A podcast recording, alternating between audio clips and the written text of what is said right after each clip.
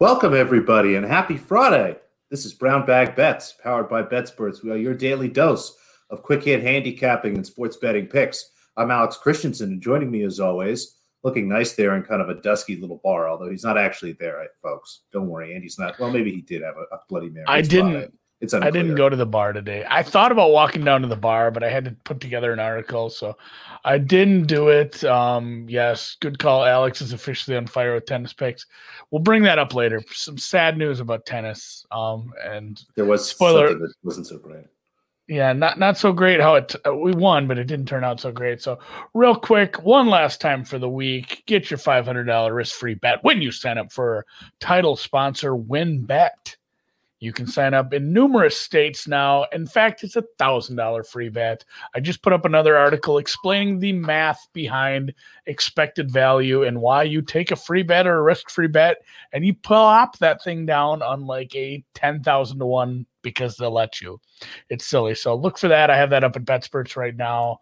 But before we get too deep into the episode, and just because I can't pick my nose in college basketball right now, although I will say, I said all these lines are like super tight. I didn't have very many edges. I didn't want to bet any NIT. And I think like three of these favorites cover or one, but did not cover by like a point and a half. The total that I kind of like went over by the hook a lot of those games were really closely lined and honestly i'm glad i didn't get involved so kudos to me for not being dumb but we will be bringing in repeat this is probably second or third time god knows how many times he's been on frank Marink featured. He was featured um That's by right, a pretty big pretty big account yesterday. He's a random college athlete and he's from uh elite sports betting. I'm having trouble keeping straight. Looks about as excited about baseball as I usually do. Yeah, this was this is the face you make. Uh, Pizzola pointed out this is the face you make after an 0 and 5 day. But uh, Frank, how we doing? Sorry, I had to use that. That it was just I lovely seeing you uh, seeing you all over Twitter yesterday. I know that you you must have been the submission just for this. Like you submitted it, then I'm I'm on there, and now you have me on. Just- I feel like you're taking advantage of my newfound fame. It's it's called creating buzz, Frank, and it's what we do here. I have yes, friends if you can't take advantage of it. yeah, I gained like probably a good 30 followers yesterday. just from like this guy's name rhyme, I'm gonna follow. there's like there's people no way that they uh that this guy actually exists and I and I did and I started responding to some of the things you were sending me and gained some followers along the way. The the the point you brought up to me, the Thurman Merman reply was hands down the best one. Yeah, because he didn't even caption it. He just out. put a picture of Thurman Merman from uh, Bad Santa, which was funny. So When that Frank- movie came out, it was my dad's favorite, and I understand why now. It was just perfect. because he he got he got the joke. Yeah. Uh, Frank, you're a big baseball better. You've got a lot on deck. You've got a lot on your hands here soon. I'm sure you're super busy with that. But we're closing up the basketball season. I'm, I don't even want to talk baseball. I did already this week. That was enough. My head's spinning. There's so many advanced stats in baseball that it hurts my brain. Basketball's a little easier for me to get. So we do have the Sweet 16 this weekend. I don't know if you've put any plays in or you have any action or any thoughts. I I should go back and look. I I did articles for each region and picked my Sweet 16, and then you know I filled out like 15 brackets too, and a lot of those are different. So I'm gonna have to go and look how like my actual public facing bracket that I put in those articles did. I sure shit didn't have Oral Roberts in, so I know I'm probably probably 15 for 16. Honestly, I think I had Illinois moving on. So, um, I mean, any thoughts? Are you like, Yeah, like I, I mean- just said before I got you on too? Like those NIT lines were so tight. Is that kind of what we're going to run into once we get this deep in a tournament? Uh, Yeah, yeah, I think so. I, I do think there are overreactions at time at, at times. You know, you, I think you see this in a lot of sports, or you know, you, talked about baseball. Maybe a pitcher that's had a couple of good starts, but maybe his indicators aren't so good. Um, we're seeing that I think a little bit here with like Oral Roberts and and Syracuse. The runs they've gone on have been impressive, but I I feel like if we played these games two weeks ago, three weeks ago, the, these lines are a good two or three points in the other direction, uh, which is kind of where I have them. Now I'm not one to play spreads uh, unless it's a slow day or I don't I don't you know. I, I don't really trust uh, certain matchups or things like that. With this Oral Roberts game, this is their best matchup so far. I mean, the, the other teams they've played have had two big men that are leading and that could have, uh, you know, EJ Liddell just really took advantage of them down the stretch. Ohio State realized, hey, we're not making any shots. We can get free layups all game. Uh, and, and, they did that. But uh, this team twice at the end of games has gotten hot uh, and and sort of took that one from Ohio State by by getting hot, and it benefits them having two or three, you know, ninety percent free throw shooters. That helps. Uh, but this Arkansas game, Arkansas like them is incredibly undersized, right? There's it's sort of like uh, the Arkansas this Arkansas team reminds me of like when the Warriors are playing Draymond at the five. You know, like this team um, has the ability to do that, and, and they can they have great passing big men between Smith uh, and Williams uh, in, in the low block. But from a matchup perspective, they're not going to be able to just use their size to take advantage of them like Florida did, like EJ Liddell did for Ohio State. Um, so this is, you know, I made this game like 14, but I, I am hesitant just because this is the best matchup so far for Oral Roberts. And on the Syracuse size, side, for the last month of Syracuse basketball, teams have shot 30% against them. I, I, I, the zone is a hard thing to master for some teams, but this is getting ridiculous at this point, and they're shooting the lights out, and they do have good shooters, but eventually this thing has to come to an end. Houston has one of the best defenses, maybe the best perimeter defense in basketball. I could see them really shutting down uh, the two guys from uh, Syracuse, Boeheim, uh, and what's the other kid's name? I can't remember. The doesn't matter what the other kid's name is. Buddy the Bucket. Short, the other short the Buddy, Buddy Bucket show. Like, uh, yeah, they, yeah, they all look, all the Syracuse kids just look like kids that didn't make it into Duke. Yeah, they're, they're, they have the exact same look.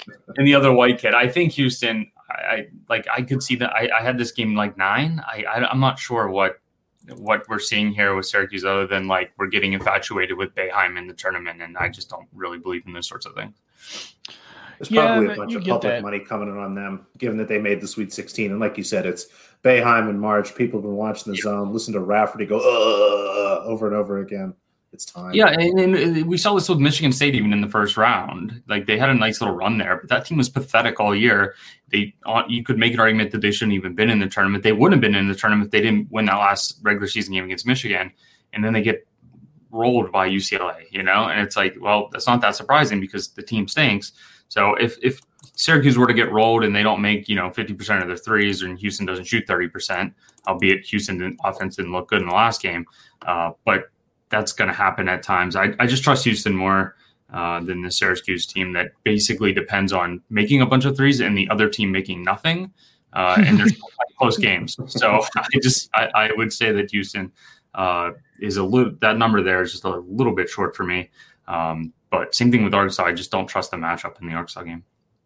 Yeah, it was like like the game plan that Syracuse had, and granted, yes, it was a lot of it was the fact that their defense was playing well, but like just the game plan apparently was the other team's brains fall out before the game and they forget completely how to basketball. Like they would just it's like they didn't figure out what was going on. Like, oh my god, the shot clock, let's just huck one up now. Like this is it was legitimately a bad game to watch. Like the Syracuse game sucked to watch. I didn't even have money on it.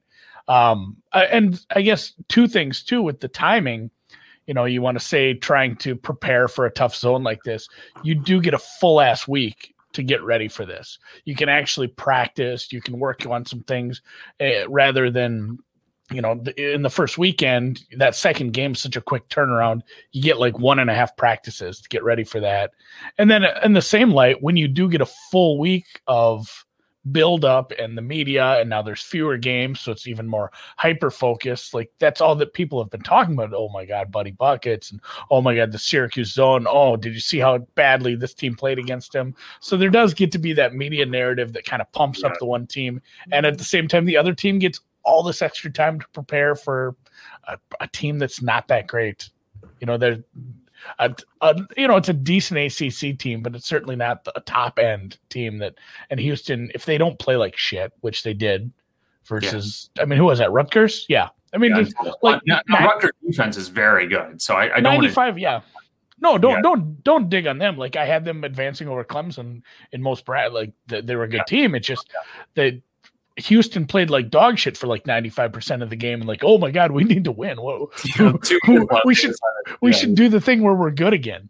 Yeah, exactly. And and, and that was gonna be the narrative because Houston in my model and KenPom, they're sitting at fourth, right? There's I had them like sixth or fifth or something going into the tournament, you know, and and I a lot of people, including a lot of smart people, were like, this team when I watch them isn't very good. Like they're just winning games and blowing out bad teams, which is I would argue is a skill, but um, that was the argument against them was like this is another Gonzaga from 10 years ago type situation. And I trust the numbers, right? I, I tend to disagree uh, in that situation. And then they're losing the Rutgers, and it's like, oh shit, what do we do here? Uh, and uh, maybe maybe everyone was right, and then they looked good for two minutes of that game and still won it. So you know that that's a good takeaway. Is like they played like absolute garbage for 38 minutes and won the game against a quality team. I, I think that's the takeaway that I'll, uh, it kind of, uh, you know, I'm biased towards myself, so I'll take I'll use that as a as my takeaway in that game. So maybe to take a, a step back at a bigger level, uh, are we still destined for a Gonzaga Baylor final? What can you see sort of upsetting that apple cart? Loyola Chicago. I mean, I said this when the tournament started. They're they're ninth in KenPom. I think uh, they're like tenth in mine. Hold on, I can give you that number actually. Uh, eleventh in mine. Uh, they were an eight seed. I mean, it's ridiculous. Ninth, ninth. Uh, you know, the smart people were saying they're a top ten team and got an eight seed. It screwed over Illinois. That was a great matchup for Loyola, you know, even beyond like just base, you know, team stat numbers. Uh, the matchup there was great for them. They have a great perimeter defense. They play incredible team defense on high ball screens against Ayo Dosunmu. Uh, and they were just kind of, at the end of that game, they were kind of just letting Kofi do whatever and sending the free throw line. And the 50% free throw shooter went like six of seven or seven of eight down the stretch. And it, it was like that game should have even and could have been further apart. So uh, I think Loyola Chicago, I mean, I think Baylor and Gonzaga, obviously the best teams on that side. They're one, two in KenPom. Uh, they're one three in mine. Uh, Michigan is still in, but they kind of have a tough one here against Alabama. No, no Isaiah Livers uh, for them is gonna, you know, they're gonna have to make a lot of shots, and we we have definitely seen, and I didn't think we would, but we have definitely seen a large reduction in Michigan's offense, uh, in my opinion. Uh, but they're still really good. I mean, they're like seven deep with just incredible athletes. Uh, so I, I do think that I'm putting them pretty squarely behind Gonzaga at this point. Gonzaga's road is much easier. I think it's pretty clear to me, given any crazy sort of upset that, uh, especially with the Iowa loss, which maybe was the best chance to score with Gonzaga, uh, they're they're going to end up in that side. I, I, did play some Alabama Final Four. I did play some Alabama futures. Uh, I would like to see Alabama win and, and beat Gonzaga here, but it, it, it's a tough road winning those two those two games for anybody. So um, yeah. Loyola Chicago on that side they're similar to Illinois. They're a good matchup for Baylor, man. Like they have the big man uh, who's I don't know if you guys watched him, but he's he's so goofy. This Krutwig guy, he's, yeah. He's so goofy and like awkwardly, you know, uses his left hand really well and is one of the he might be the best passing big man in, in the country. Like it's so impressive, and he he doesn't have like this crazy skill set, but um, he can defend guys like Cockburn and he can stretch out and defend other guys. So against Vital, uh, I think you know he has uh, a, you know a puncher's chance in that matchup, and that's a big piece for Baylor. So Loyola Chicago just their defense is so good; they have every piece. This reminds me of the Virginia team that won. They play incredible help defense, and they have shooters all over the floor and a big, good passing big man, and that's you know a really good recipe to winning a lot of basketball games. We joked about that a little because a big, uh, you know, talking heads hot take before the tournament was that you know, oh man, like this Loyola team is better than this. They kind of got screwed having to play a one seed right away. It's like, no, Illinois got screwed by not getting to play an eight seed, like a legitimate right. eight seed. Like you're supposed to have two team, uh, obviously a team that you should just fucking, you know, ruin for in the first game, beat by 40. And then you're right. supposed to have an eight seed that you're supposed to be a double digit favorite over. And instead you get a team that probably should have been on like the three line I would have favored. Know, so, so it was it was really tough. That like that actually sucked for Illinois out of anybody. I would have favored them against Ohio State, and I would have favored them uh, against Iowa. So you know the only the only the two seeds that I would have made small favorites against Loyola were Alabama and Houston. So that pretty much kind of tells you the deal there. I mean, Kansas was a three. You know, like what yeah. the hell's going on here? Like they would be you know multiple point favorites against Kansas. They certainly wouldn't be worse than Pick'em, uh, in my opinion. Uh, I liked Arkansas. I thought you know they were they were seated properly, so that one was fine. But it, it was crazy to me to see see Loyola at eight. I was shocked that they weren't. I, I, give me four or five because of the conference or whatever, but yeah. No, and that, that yeah, like the, the resume sucked, I guess, but it's still like the the the advanced metrics is like this is a really good team. This is a team that's done it before. Uh, you know, Krutwig's so good, and um, I, I guess back and back to Noops's uh, Gonzaga question there too. And people have made a case for this, and I've started to trick myself in my head a little because I've watched both USC games, and it's like they are the longest GD team in the world, like like NBA long. In you know, everybody's got so much size and uh, you know they're so big and athletic. It's like this is a really tough team to beat. And I, am I just saying? Am I just worried because like USC has not played somebody with like legitimate three four shooters like Gonzaga? Are they? Can they? I, I think Gonzaga. I think USC wins. First off, I think they win that game. And then, you know, do they give Gonzaga some trouble with all that size? And I mean, it's just a really good team. And the, and yeah. also, fun fact: their coach has never lost a game against the spread in the tournament. Now he's nine and zero oh against the spread with and uh, I think they're them, taking money, them right? and, uh, and and Florida Gulf Coast. Yeah. I think they're yeah. taking money. I made them about a three point favorite in this game. My issue with I was really high on USC about halfway through the season. Uh, and then they just started laying eggs and, they kind of limped into the tournament a little bit. So I kind of fell off of them some, but I agree. The length, I think, obviously is going to cause problems for anybody. Uh, I just have seen this team go really cold on offense. And you saw in the last game against Kansas when they're playing well, you know, defensively and offensively, what can happen. Uh, yeah. But that, this is what makes the tournament crazy is like we saw a team like Oregon State, who I don't think is very good, got crazy hot running into the tournament shooting wise and just have kept that going. And we've we've mentioned Syracuse too, but Oregon State's another one to where Oklahoma State was, you know, they they came in the tournament really hot, but coming into that, the priors on them weren't great, right? So it's not that surprising to see them lose, other than you know they were completely propped up at the end of games by Cade Cunningham, rightfully so. I mean, he's the most NBA ready player in the country, but this Oregon State team, the same sort of story. I have them like in the 40s from from a ranking standpoint, and they just keep shooting the lights out. And it's like, well, are they good or are they just shooting the lights out here? You know, I, I don't know. But uh, the beauty of the tournament is that, you know, you generally can get hot and cold throughout the tournament even but if you just have one part of your game working like like baylor did or uh, like houston did in the last game where they were really stout defensively uh, against a bad offense you know you can find a way to get through I'm I'm Bowdy. All right. Well, I don't know. I've run out of questions. uh, so I liked hearing that you're at Alabama. So I have an Alabama future. I've got a Houston future that I'm trying to figure out what to do with. I think you have an Oregon. I forgot how many futures you had. That's yeah, probably you, you those. I know. I got a bunch. It's Our funny too. Dwayne likes to send me stuff like it's the same guy from yesterday. Injury stuff and things. Yeah. The guy, so the guy that I posted. List the guy that I posted the golf picks that I said I agree with Dwayne on everything. I'm just playing the same thing as him, just at better numbers. Same guy. He plays so many college futures. He always gets good prices on them. It's just so hard to get one of these all the way through. Again, I am I'm solo Andy. I'm Gonzaga only. That's all I have is a ten to one on them. I do have a little piece of Arkansas to make the final four. So yeah. it, it, wouldn't hurt me to see them get through here. Um, I guess just to touch on, and I know we got to get you cut you loose here because you got a thing to do at noon. But uh, final question, and I'm I'm going full screen, Frank, on this because I wrote the article. I mean, you understand the math. You're you're a smart kid.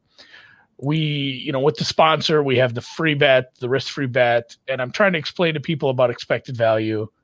And basically, if you have a free bet, you should bet it on the biggest goddamn underdog there is in the world. And you know, a lot of people can't get completely behind putting something on like a hundred to one, understanding expected value, just because they're not the kind of people that are just constantly collecting accounts. They're not going to have a hundred free shots at this to finally get one through and find their expected value. So I said, like, hey, maybe the happy medium is still not betting a favorite.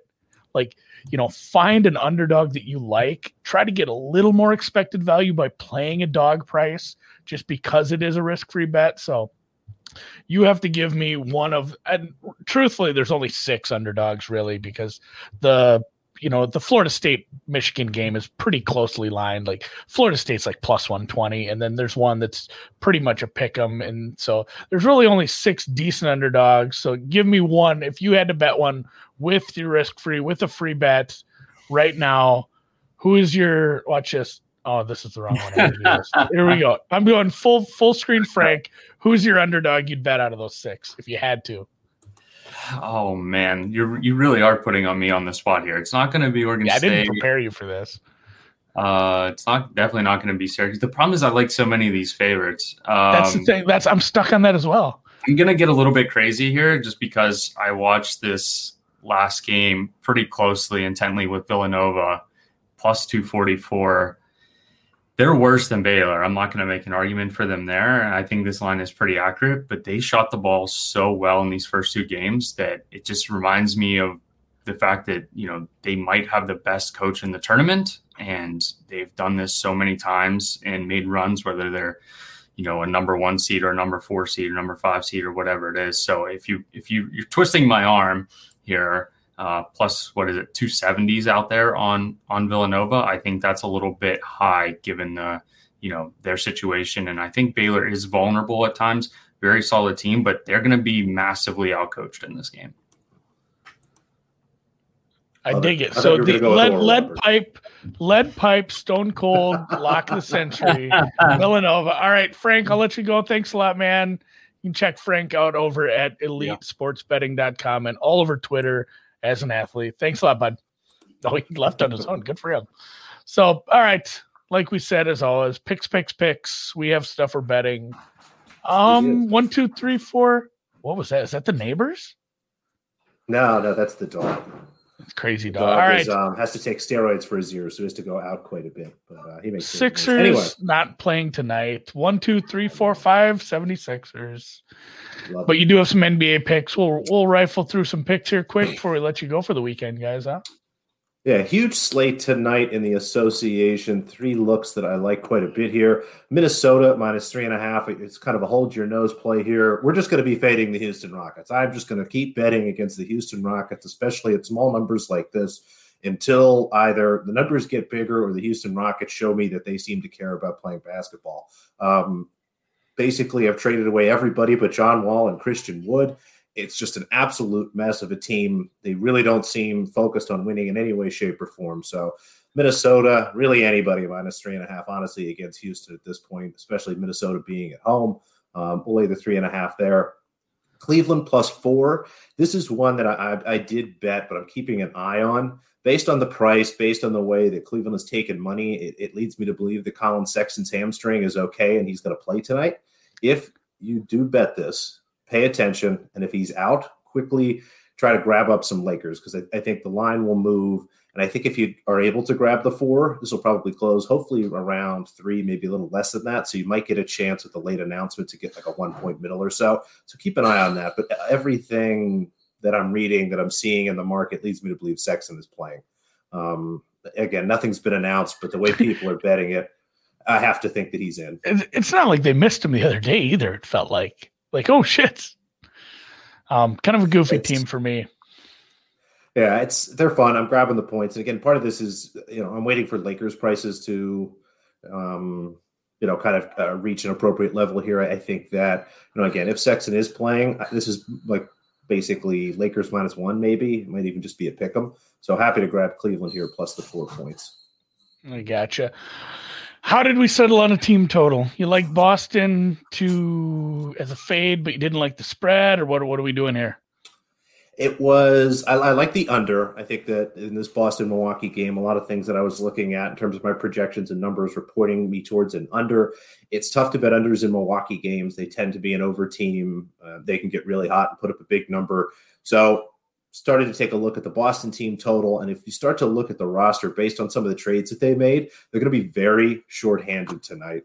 Um, I think that what you're going to see here essentially is um, some of the starters are going to play longer minutes. I expect the pace to be down, given that Brad Stevens knows they're going to have to play longer minutes. And I think he's going to want less possessions, less opportunities for Milwaukee to get out and run quite a bit. Um, but yeah, Tristan Thompson's out, Semi Ojeleye's out, Fournier's won't be ready in time, Mo Wagner won't be ready in time it's going to be a pretty short bench here. for the Boston Celtics. So I think they're going to try to slow the pace. And instead of getting involved in a full game total and leaving myself some exposure to Milwaukee, putting up a big number, I'll just grab the Boston team total under 114.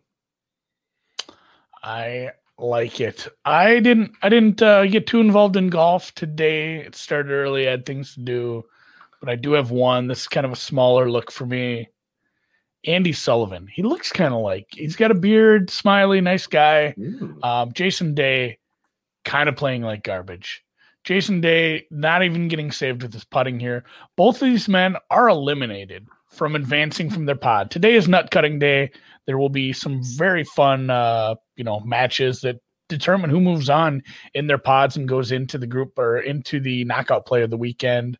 I'm looking pretty good on Sergio and uh, Mr. Dustin Johnson as they both should get out of their group if things go right. Sergio hasn't lost yet. So this is one where both men are drawing dead, but I, I think Sullivan just being a younger guy probably plays a little well just I don't think he's just going to punt this. Like Jason Day's been around. He's not, I don't think he's probably very excited to be here. And he's playing like garbage. He was dead last in round one in approach. He's like bottom three tee to green for the entire tournament right now. He's not playing well. He probably shouldn't be a favorite over most anybody.